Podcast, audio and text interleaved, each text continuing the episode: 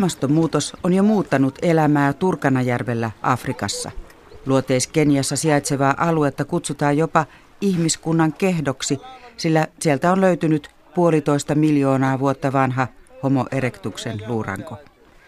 Nyt ihmisen asuminen Turkanajärvellä käy yhä vaikeammaksi. Pelätään, että perinteinen paimentolaiskulttuuri katoaa kokonaan. Lähdetään Liselot Lindströmin matkaan.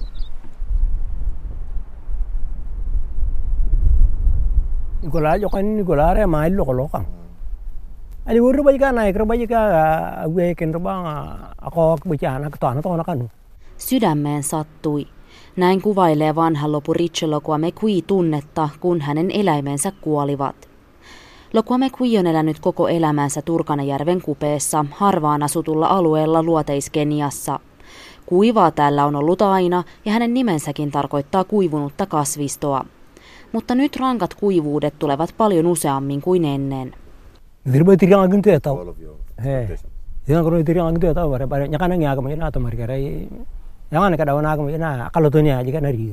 Eläimet ovat kulttuurimme lähde, ilman niitä voin yhtä hyvin kuolla, vanha Lokuame Kui sanoo.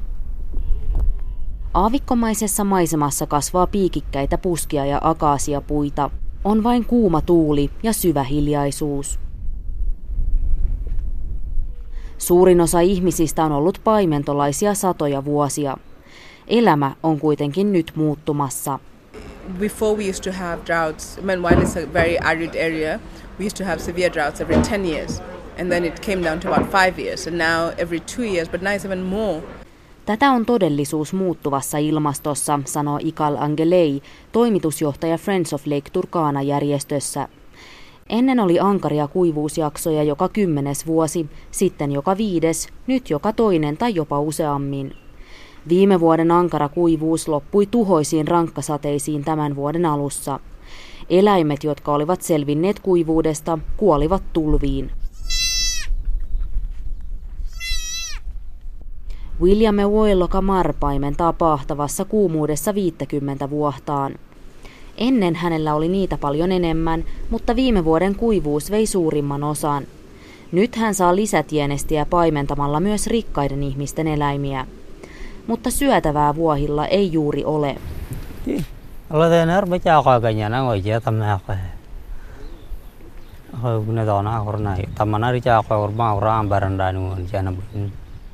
Vuohet syövät näitä, Lokamar sanoo ja repäisee irti pienen vihreän idun piikikkäästä puskasta. Eläimet ovat täällä kuin raha pankissa. Ne ovat ruokaa, niillä maksetaan myötäjäisiä, niillä käydään kauppaa. Kun eläimet kuolevat, on kuin talous romahtaisi ja finanssikriisi iskisi. Kriisi tulee nyt yhä useammin.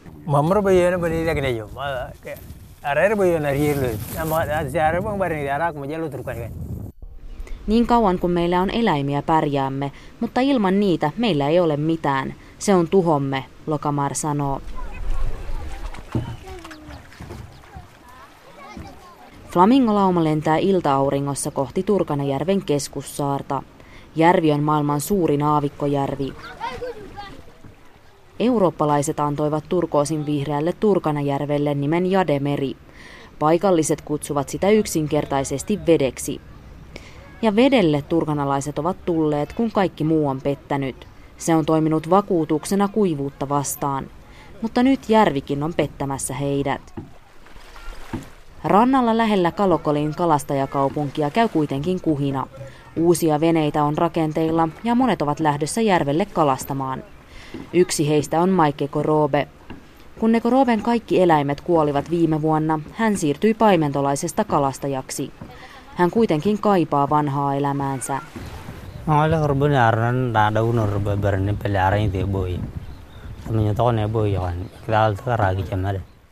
Tuntui kamalalta, kun koko elantoni katosi.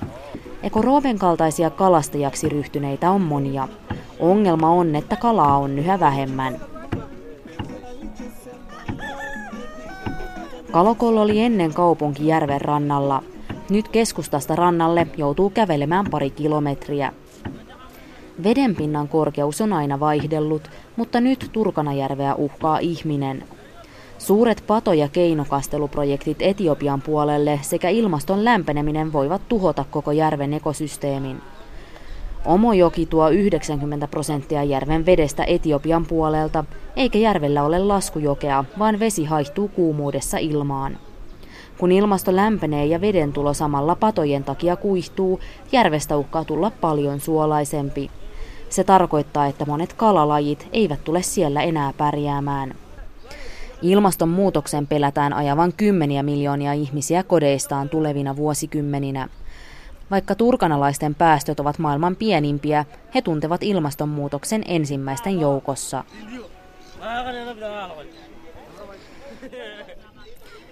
Edellä kuultiin ilmastonmuutoksen ja suurten patohankkeiden konkreettisista vaikutuksista Afrikassa.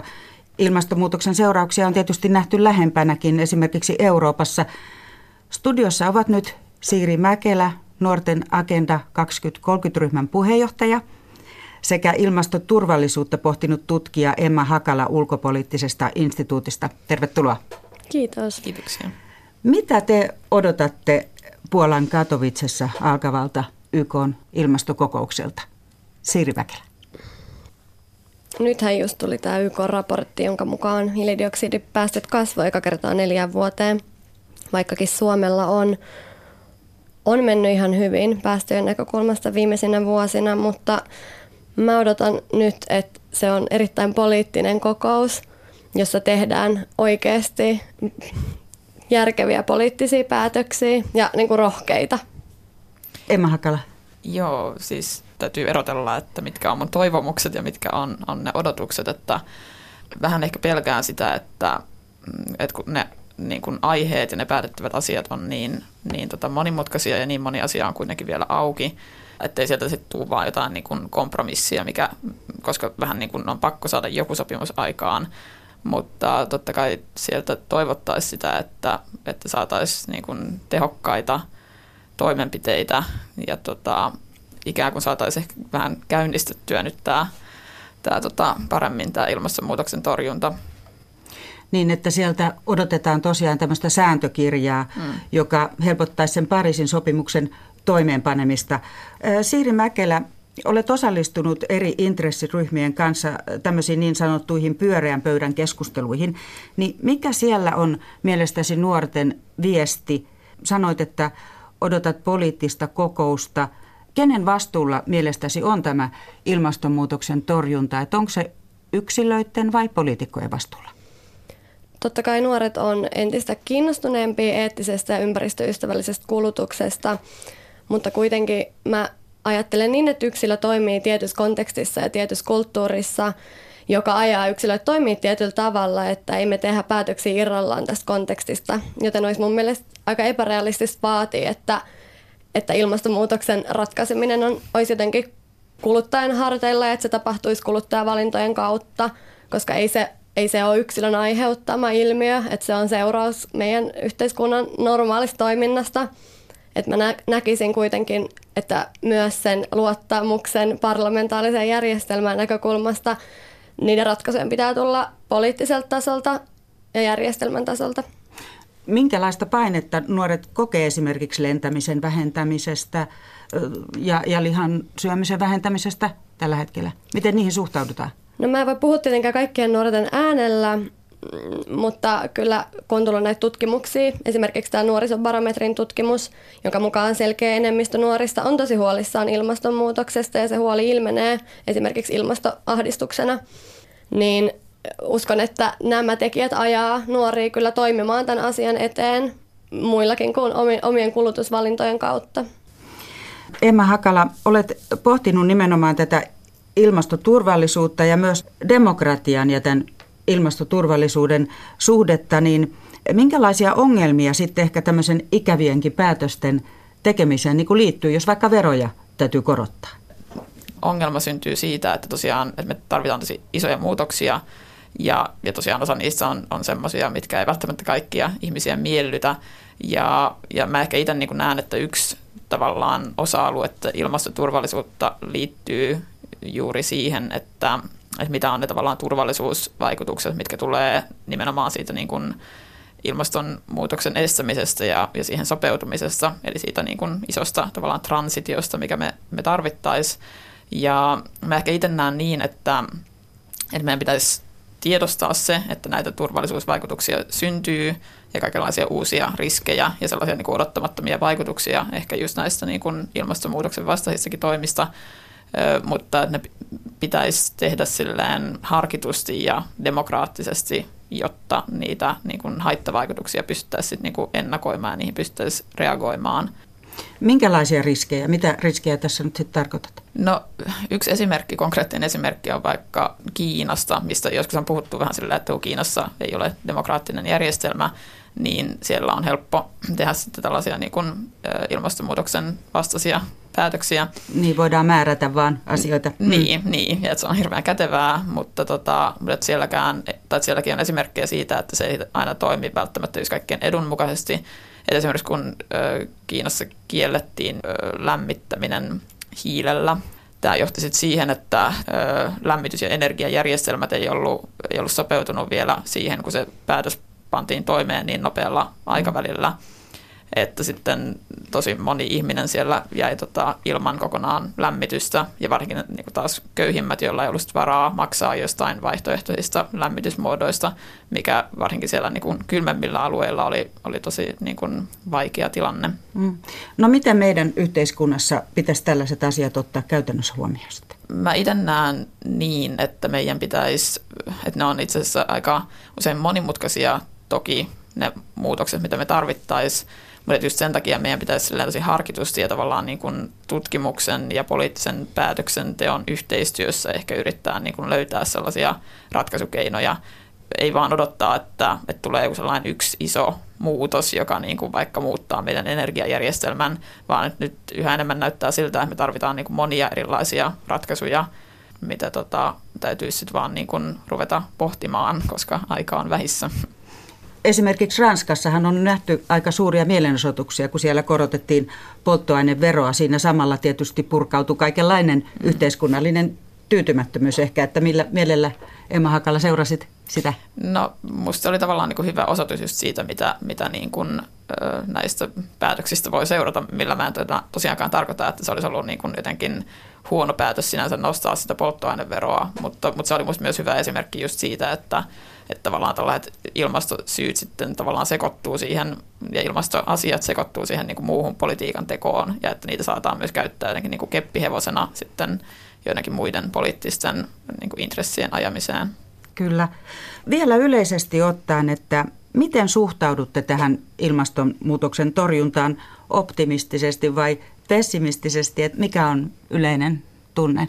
No mä näkisin, että tässä keskustelussa pitää liikkua niin kuin kahdella tasolla, että kun puhutaan näistä, niin kun puhutaan tästä systeemimuutoksesta ja sitten puhutaan näistä konkreettisista keinoista. Ja mä uskon, että varmasti niin tässä lyhyellä aikavälillä, vaikka meilläkin seuraavan hallituskauden aikana voidaan tehdä paljon tälle asialle näillä niin konkreettisilla keinoilla, mutta sitten se systeeminen muutos vaatii aikaa ja vaatii niin painetta, kun puhutaan esimerkiksi siitä, että voidaanko talouskasvu irtikytkeä luonnonvarojen käytöstä. Pitäisikö talouskasvu kytkeä irti siitä? Joo, kyllä ehdottomasti talouskasvu pitäisi irti, irti kytkeä luonnonvarojen käytöstä, mutta kysymys on sitten, että onko se mahdollista.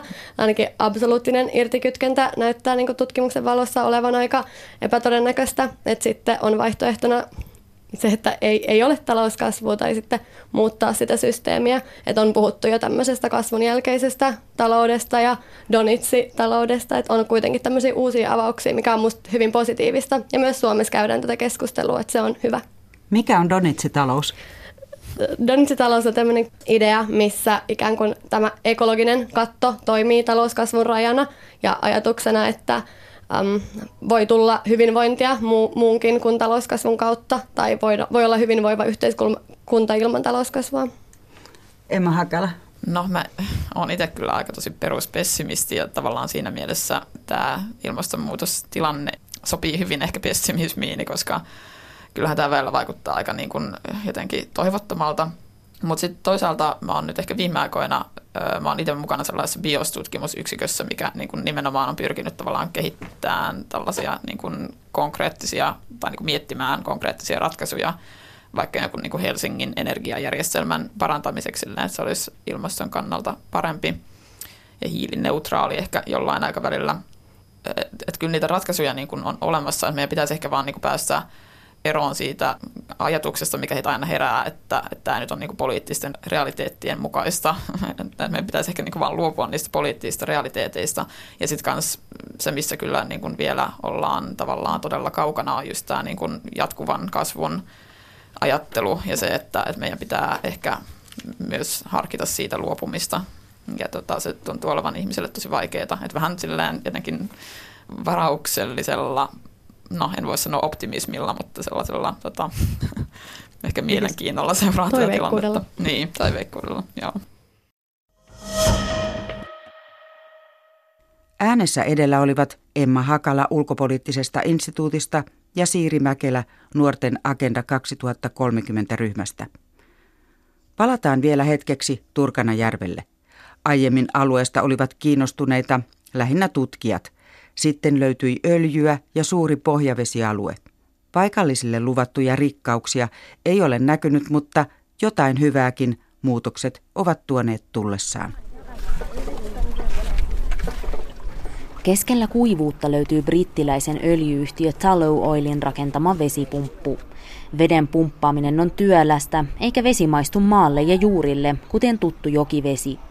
Sitä riitti, kun sateet olivat vielä ennakoitavissa ja kuivuudet harvempia, kertoo Esta Edukon.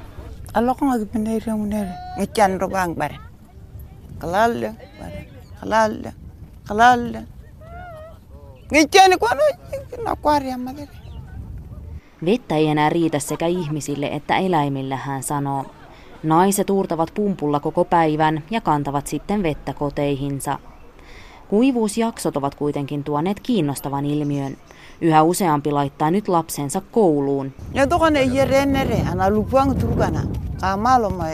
Emme näe mitään tulevaisuutta paimentolaiselämässä, siksi laitamme lapsiamme kouluun. Heillä pitää olla jokin toinen vaihtoehto, kun kaikki eläimet kuolevat, hän sanoo. Turkanalaisista aikuisista vain kaksi kymmenestä osaa lukea, mutta lapsista puolet käy nyt koulua.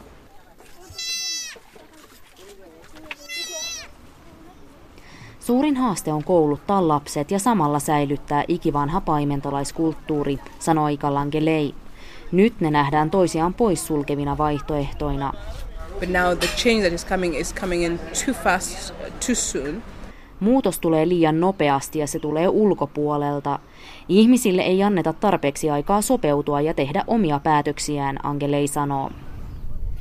Paimen William Voilo Kamar ei osaa lukea eikä kirjoittaa, eikä tiedä mitä tehdä, jos kaikki hänen eläimensä kuolevat.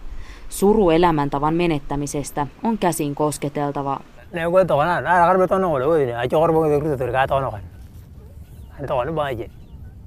Olen osa paimentolaisuutta ja se on osa minua. Se on ainoa, mitä osaan ja tunnen, hän sanoo.